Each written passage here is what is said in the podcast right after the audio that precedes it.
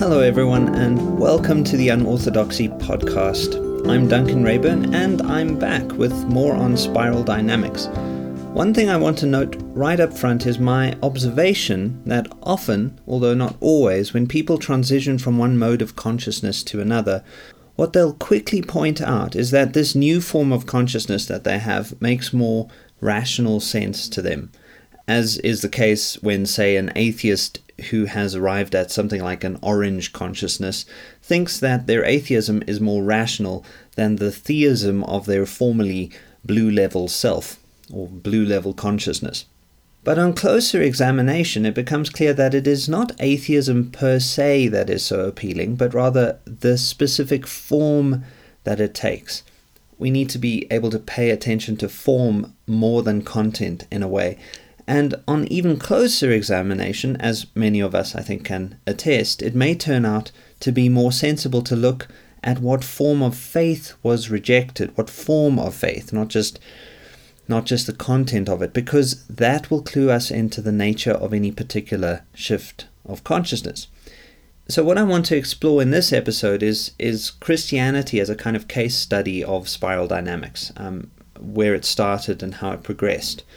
But what I'm describing here is something that relates to Christianity can be observed in other faith systems or worldviews. So you can have a look in, into that in your own time if you're interested.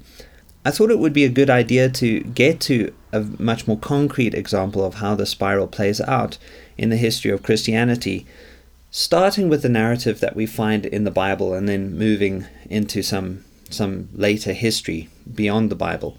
Part of why I think this is helpful is that many of us will end up looking at this narrative only in terms of the the place in the spiral that we happen to be occupying at any given time. And this means that sometimes we will judge what we find wrongly. We'll misunderstand what it's trying to get at or, or how different people have experienced things at different times and in different places. Christianity, I think, offers us a really fantastic clue into the development of consciousness over a large span of time.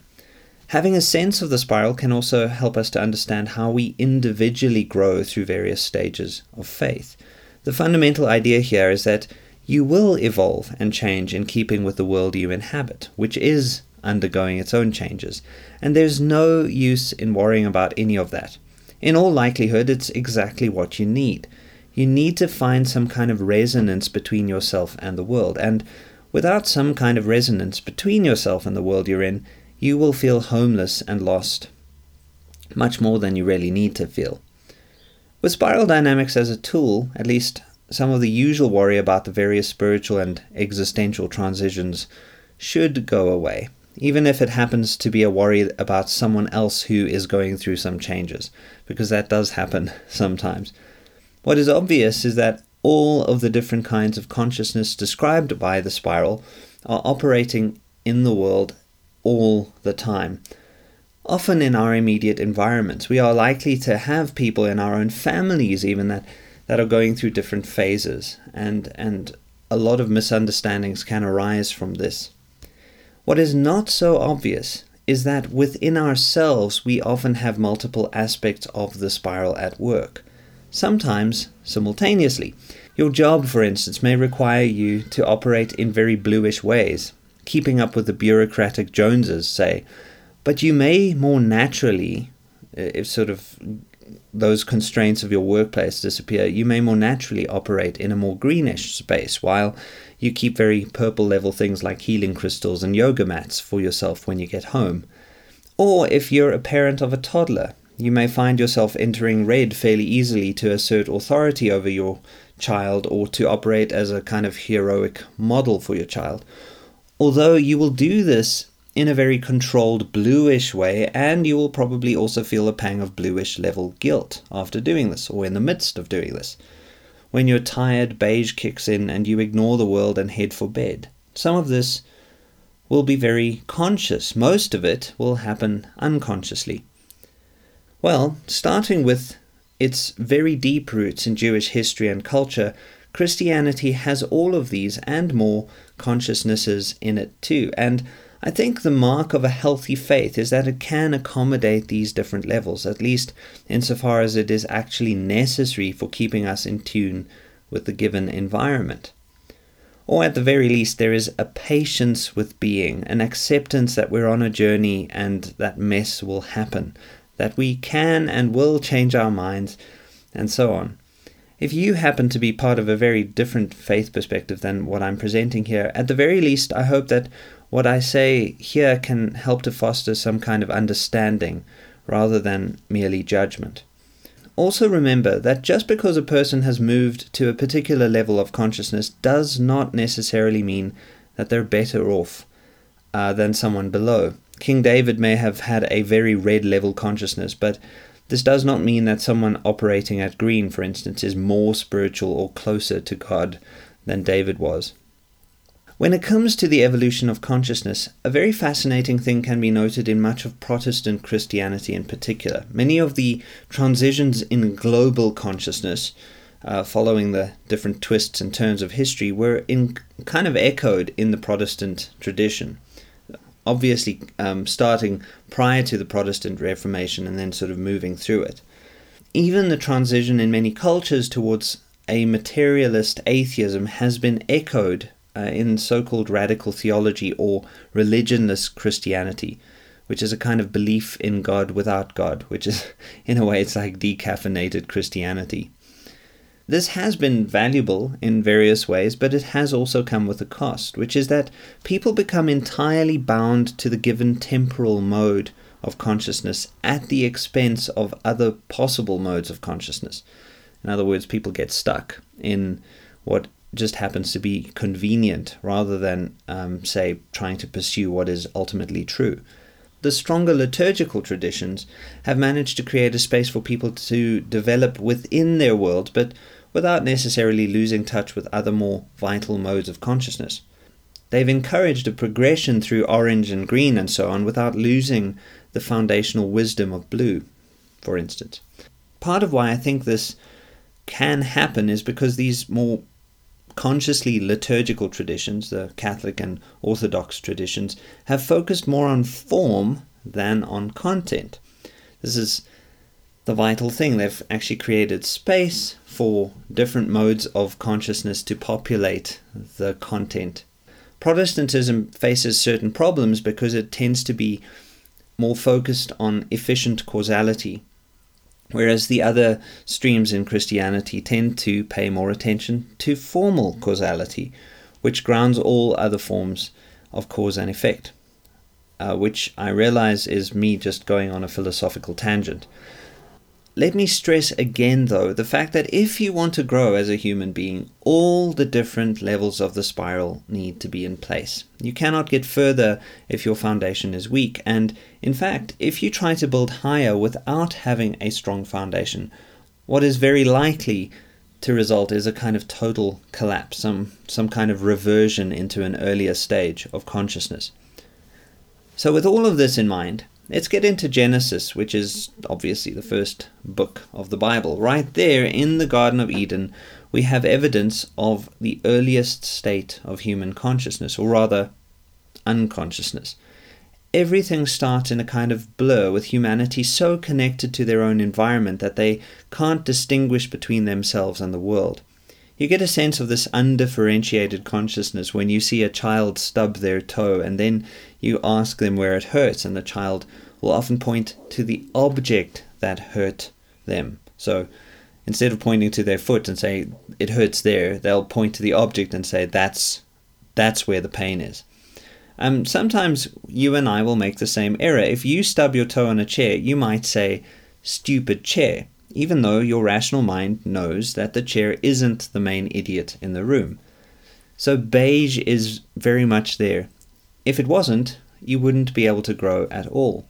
Well, the Genesis account has Adam and Eve inhabiting the world without a clear sense of their separateness from it. Eve happens to be the first to eat the fruit of the tree of consciousness, the fruit that allows them to differentiate between things, between good and evil. And of course, this has benefits in a way, but also serious deficits.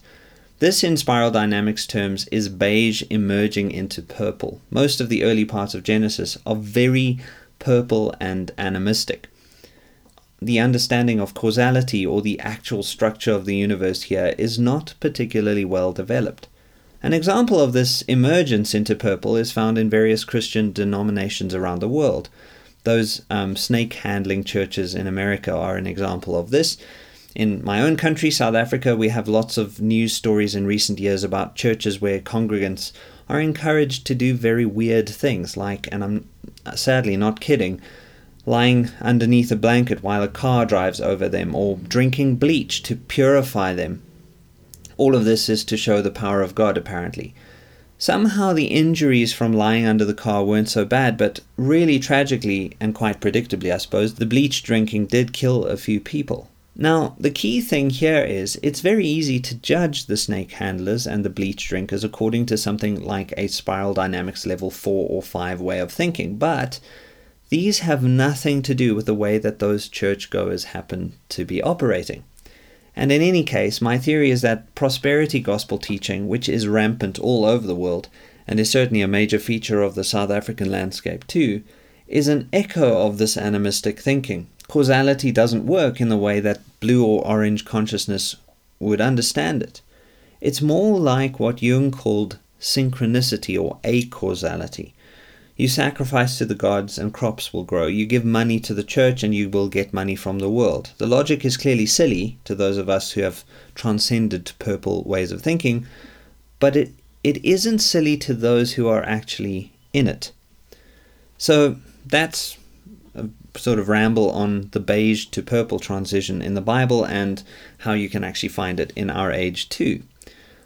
Also, in the book of Genesis, we have a man named Abraham who had many sons. Many sons had father Abraham, and apparently I am one of them, and so are you. Abraham's story makes much more sense when you start to see him as someone who is living in a very purple world, where people perform sacrifices to appease the gods, because that's just how the world worked. If appeasing the gods meant sacrificing your firstborn child, then that's what you did. The world of purple is bathed in wonder and also a great deal of terror, and Abraham knows this world very well. He sees everything as alive with mystical possibility. Keep in mind, though, that purple is a tribal consciousness, and Abraham shows various signs of emerging from that consciousness. Keep in mind, though, that purple is a tribal consciousness, and Abraham shows various signs of emerging from that consciousness. He is told by God to leave his tribe and to set off on his own which is a very clear sign of red beginning to show up, which we know most commonly in the form of teenage rebellion in our own world. There's a legend told about Abraham in a midrash, not in the Bible, but which may have actually happened or may just be a legend. The story goes that Abraham's father, Terach, was an idol manufacturer. Once he had to travel, so he left Abraham to manage the shop people would come in and ask to buy idols. Abraham would say, How old are you? And the person would say 50 or 60. And Abraham would then say, Isn't it pathetic that a man of 60 wants to bow down to a one day old idol? The man would feel ashamed and leave. So this is Abraham asserting something like egotism, but, but it's a profound sense of wisdom. One time a woman came with a basket of bread. She said to Abraham, Take this and offer it to the gods. Abraham gets up and he takes a hammer in his hand and he breaks all the idols to pieces and then puts the hammer in the hand of the biggest idol among them. When his father comes back and sees the broken idols, he's completely shocked and he asks Abraham, Who did this? So Abraham says very calmly to him, How can I hide anything from you? A woman came with a basket of bread and told me to offer it to them. I brought it in with them, and each one said, I'm going to eat first. Then the biggest one got up and took the hammer and broke all the others to pieces. Abraham's father, Terach, is, of course, capable of seeing through this, and he says to his son, What kind of trick are you trying to pull on me? Do idols have minds? Abraham then responds, Listen to what your mouth is saying. They have no power at all, so why worship idols? Think of that story next time you read about St. Paul. and the idols in the book of Acts, chapter 19. The point is, Abraham demonstrates a shift in consciousness that says creation shouldn't be worshipped, as it would be by animistic purple. Rather, worship the Creator. Even if you don't buy the idea, the shift in consciousness is quite remarkable. Abraham, who is straddling purple and red, becomes the father of a tribe that grows into an entire nation. The Exodus story continues this between space of purple and red, although with Moses there are also signs of blue emerging from red, especially with Moses receiving the law. Although the people of Israel, on the whole, in the book of Exodus, are still very much between purple and red, which is why they perceive the world as magical and alive. Moses is way ahead of his time in this regard, and in some ways, way ahead of our time too. There's a lot said about people grumbling in Exodus. Not enough water, not enough food, they're too tired. So you can see signs of red ego very much ruling the proverbial existential roost here. By the time we get to the books of Judges and Kings, the 12 tribes of Israel are moving towards being a fully fledged warrior culture, predominantly red, although bear in mind that it is actually unlikely for any society to be completely comprised of only one kind of consciousness en masse. The whole world at this time was filled with warrior cultures, with a mindset of taking what was wanted, lots of conflict, a great deal of violence too. Compassion is not high on the list of tribal ideals here. Egocentrism is also fairly normal because life is harsh, and the consciousness that helps people to be able to handle this harsh environment is going to need to be a fairly blunt instrument. You even get a sense of God being thought of as a warrior God at this stage. In places in the Bible, he is characterized as being a bit like any of the gods of other nations, who gives the people what they want. But there are also signs of something else emerging. God in the Bible is always a step ahead, at least a step ahead of his people, and usually more. He's pulling them forward into newer modes of consciousness that are necessary for coping with the world. When his people are between red and purple, God pulls them into blue. When they're stuck at blue, he keeps moving forward. It's a remarkable thing about the Bible, I think. God goes ahead. It's this idea, more or less, that getting stuck isn't the ideal. We need to be looking for ways to go forward. Although I'd add that we need to have some very clear sense of what forward looks like. You can aim at nothing, and if you do, you're going to get it. When Israel gets their first king, this is King Saul, we see a clear sign of blue emerging with greater clarity, but there's still a lot of red. It was a particularly blood drenched period in Israel's history and in human history in general. In this red to blue phase, there is also a sense in which people are looking for a more established world. There's a lot of building going on, although the building tends to be of benefit to very few rather than to many. Although that said, the temple becomes a very big deal when Solomon shows up on the scene. Solomon reveals the strong trend in the life of Israel towards established law and order. But the surrounding nations are still very much in red and they invade a whole lot. Blue, while being very organized, sadly tends to lack the power to resist invading red troops, and so blue frequently gets captured by red. Maybe in the end, this did not amount to being a totally tragic thing. Blue can sometimes use the attacks of red, in a way, the pressure from red, to transition to even higher levels of consciousness, or at least a better way of being blue.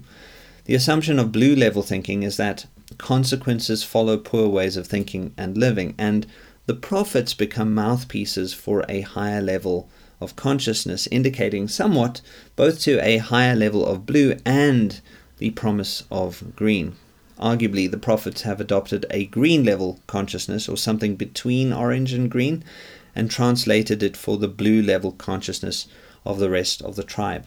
The Bible has a lot of this. It's often a story of unique and artistically gifted individuals calling to others and telling them to take a giant leap forward. If you want to read a wonderful take on the prophets, there's very little to beat the great Abraham Joshua Heschel's book, The Prophets. He adopts a somewhat emotivist view of God, and I don't think it makes complete metaphysical sense, but I think he gets to the heart of the prophets better than anyone else I've read on the subject.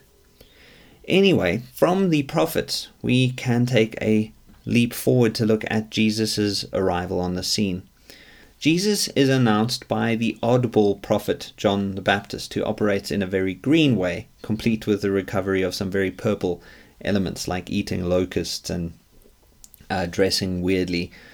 But Jesus, well, Jesus is to my mind the first and greatest integral thinker humanity has ever seen and is ever likely to see, which is exactly what you would expect from God incarnate.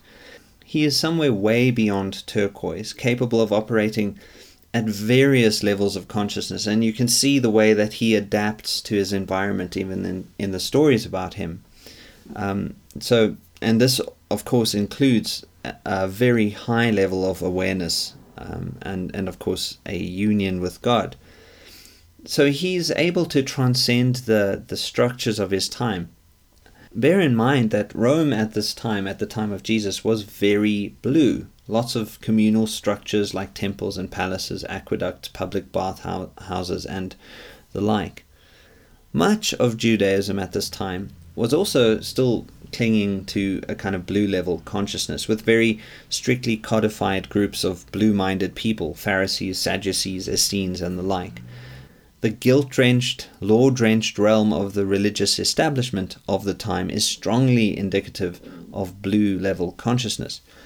And sacrificial acts, also very clearly indicative of a blue level consciousness, are very important.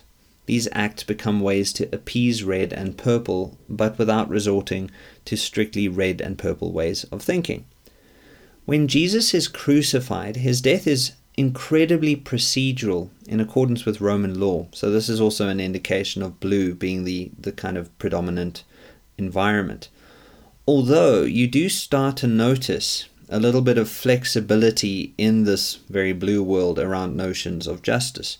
Jesus is killed by the legal system rather than assassinated, as would have happened more easily in a, in a red world. When the crowd is asked prior to Jesus' crucifixion who should be freed, Jesus or the tyrannical figure of Barabbas, the crowd has a kind of democratic power, and they elect Jesus to be crucified still sticking with the Bible, we then come to the figure of Paul, who is often very easily misunderstood, at, at least in part, I think, because he represents a person who is going through significant changes in his own consciousness, including an incredibly striking conversion from blue to green and then in, incredibly rapidly to yellow and then to turquoise, to which you may say, what about orange? This is this very interesting thing about the transition from blue to green. I've already mentioned it in the series, but just to keep us on the same track, I'll mention it again. Some spiral dynamics theorists argue that it is possible for, for blue to move either to orange or to green, or to move so rapidly through orange that it is possible to not even see any orange manifesting or somehow gets incorporated in that kind of uh, green level consciousness. Green and orange are often simultaneous, and a leap ahead to yellow is arguably possible from either green or orange. So I think it's also important to recognize that although some spiral dynamics thinkers will, will probably disagree with me here, I think it's important to recognize the possibility of leaping beyond the obvious linear structure of the spiral sometimes things leap forward and in the process they skip intermediate steps. You can get some sense of this in St. Paul's writings. Paul has moments of rather striking, almost Pharisaic thinking, and also rather striking flexibility and graciousness. Paul is a non dual thinker. Although I don't have time, unfortunately, to go into the details of why I think this is true, Paul's letters seem very tough and law oriented in places but then he also has this remarkable openness in other places, which is to say, very briefly, that Paul makes room for various kinds of consciousness. This is exactly what you would expect from someone who is speaking to a whole range of people across uh, an entire empire, essentially. he is operating at multiple levels, often simultaneously, which is one of the profoundest signs of an inclusive mindset uh, that we have in, in any form of literature. If you scan the New Testament, uh, you will find various signs of different consciousnesses at play, which is actually what you should find in any area of history and life. I'm explaining this in a very linear way, as as is sort of typical of speech, it is a linear thing. But I, I do want to keep in mind that there are complications and layers and reversals and movements forward. There's a lot going on at any given time in history.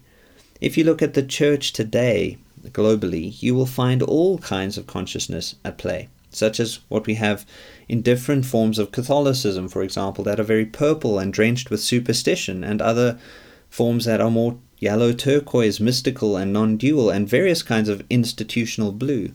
In the charismatic or Pentecostal stream, which tends towards the communal colors of purple, blue, and green, there's a lot of magical thinking, hyper institutionalization, and also some more global thinking.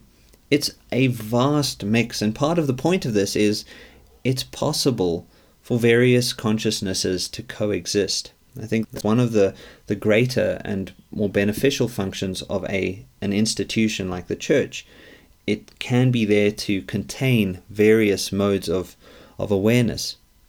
But let's get back to the history of Christianity. On beyond Paul and beyond the New Testament, the Christian martyrs tend to operate at a very high concentration of heroic red, with a serious dose of mystical purple, and as Constantine adopts Christianity, Christianity itself becomes very blue, and in fact stays predominantly at blue until the late medieval period when the Reformation breaks out. And here we have signs in the Reformation that orange is starting to happen. Actually, whenever anyone starts to clash with a large institution, especially one they're a part of, you can be pretty sure that they're about to find themselves elevated to a new level of consciousness. Martin Luther was incredibly goal orientated, very clear on his own desires, and his fight against the Catholic Church was not violent, but was at the level of words. And this is very important. This is one of the signs that that it's orange we're dealing with, not a rebellious red.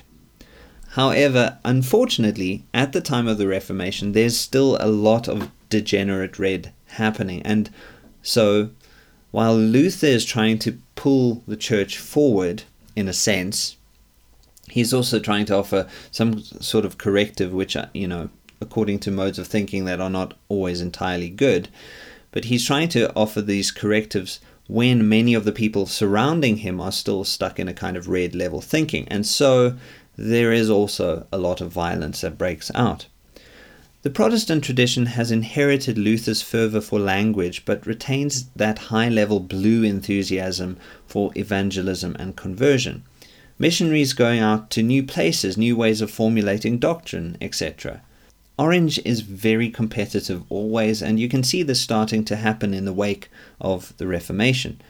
This intensifies as we approach the 1700s as the Enlightenment starts to become the dominant global well, Western model for thinking around and about the world. It is a highly individualistic age, and certainly this individualism is widely prevalent in the West today.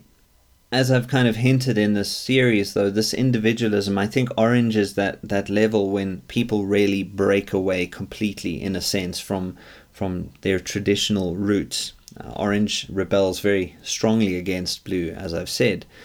And this creates a very deep and troubling sense of de-worldedness. And I think that's something that uh, the world is now trying to, to cope with and and actually recover a sense of reworlding given the, the de-worlding that's happened at Orange. So as you are likely to have already noticed, there's a lot of green emerging in the world today. This is that very all stories matter way of thinking that we start to find, especially in a lot of emergent Christianity, which looks like a, a mix between orange and green, because I think it is a mix between orange and green. Rob Bell's book, Love Wins, is arguably a very green book, and my copy of it is literally green. And as many of you will know, it is one that caused a huge theological ruckus in America a few years back, which is now being repeated with David Bentley Hart's fantastic book, That All Shall Be Saved. Even though Bell doesn't argue that there is no hell and that there is no need for conversion, many people on various theological fronts assumed that this is exactly what he was saying, and it got the very blue orange John Piper, who I joke is the Pope of Protestantism, to excommunicate Bell from the evangelical community, if that's what it can be called. Apparently, while Catholic popes are not infallible, to Piper, Piper believes very wholeheartedly in his own Protestant papal infallibility. Having said all of this, there are signs already that yellow is also emerging. The rather astonishing rise of Jordan B. Peterson to fame in recent years is, much to the annoyance of mean greenies, a very yellow phenomenon. Peterson's voice is very clearly individualistic, and clearly allows room for both faith and unfaith, clearly suggests that not all stories are equally valid, argues for hierarchies of competence but not dominance, and offers a weird blend of various types of thinking. He also recognizes and seems to be trying to remedy a deficit in Western culture with regard to purple and red, and so he's trying to refer to a lot of more healthy forms of purple and red in the forms of archetypes, biblical stories, and heroic narratives.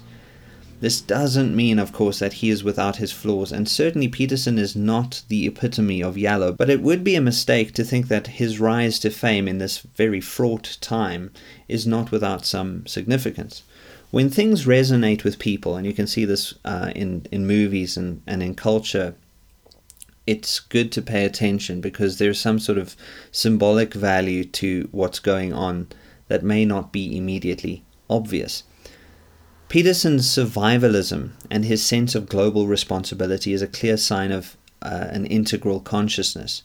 Of course, many thinkers exist who are echoing what he is saying, and many have done the same before him. The main difference is that this indicates the actual emergence of yellow in the West. But, having said all of this, we have a very big mix in the world today, and I just wanted to run through this narrative which is essentially what it is, to give you some sense of how stages of consciousness are global as well as being personal. If you don't go through changes, there may be a few reasons. One of them would be that the conditions around you are not really allowing you to change. Your world operates in a particular way and you have no choice but to work with that. Another reason, however, could be found in any resistance to change. Still, I would offer a small warning on this. The temptation in all of this, given our mimetic natures, is to simply mirror the dominant narrative or consciousness of our time, when it is also possible to transcend the order of things given in the present. Still, such transcendence is only possible on the basis of what has happened before. Key to understanding spiral dynamics is the idea that previous levels need to be in place before a leap forward can be made possible. But maybe to get a sense of how this may work for you as a person, it may help to look at how spiral dynamics may be at work in the Enneagram of personality. So, in the next episode, that's what I'm going to take a look at. Some of you may not be into the Enneagram, in which case, the next episode will probably make very little sense and maybe should be something that you skip over. You can always refer back to the other episodes I've recorded on the Enneagram before you move on to the next episode when it's out. But um, I will leave that up to you, of course.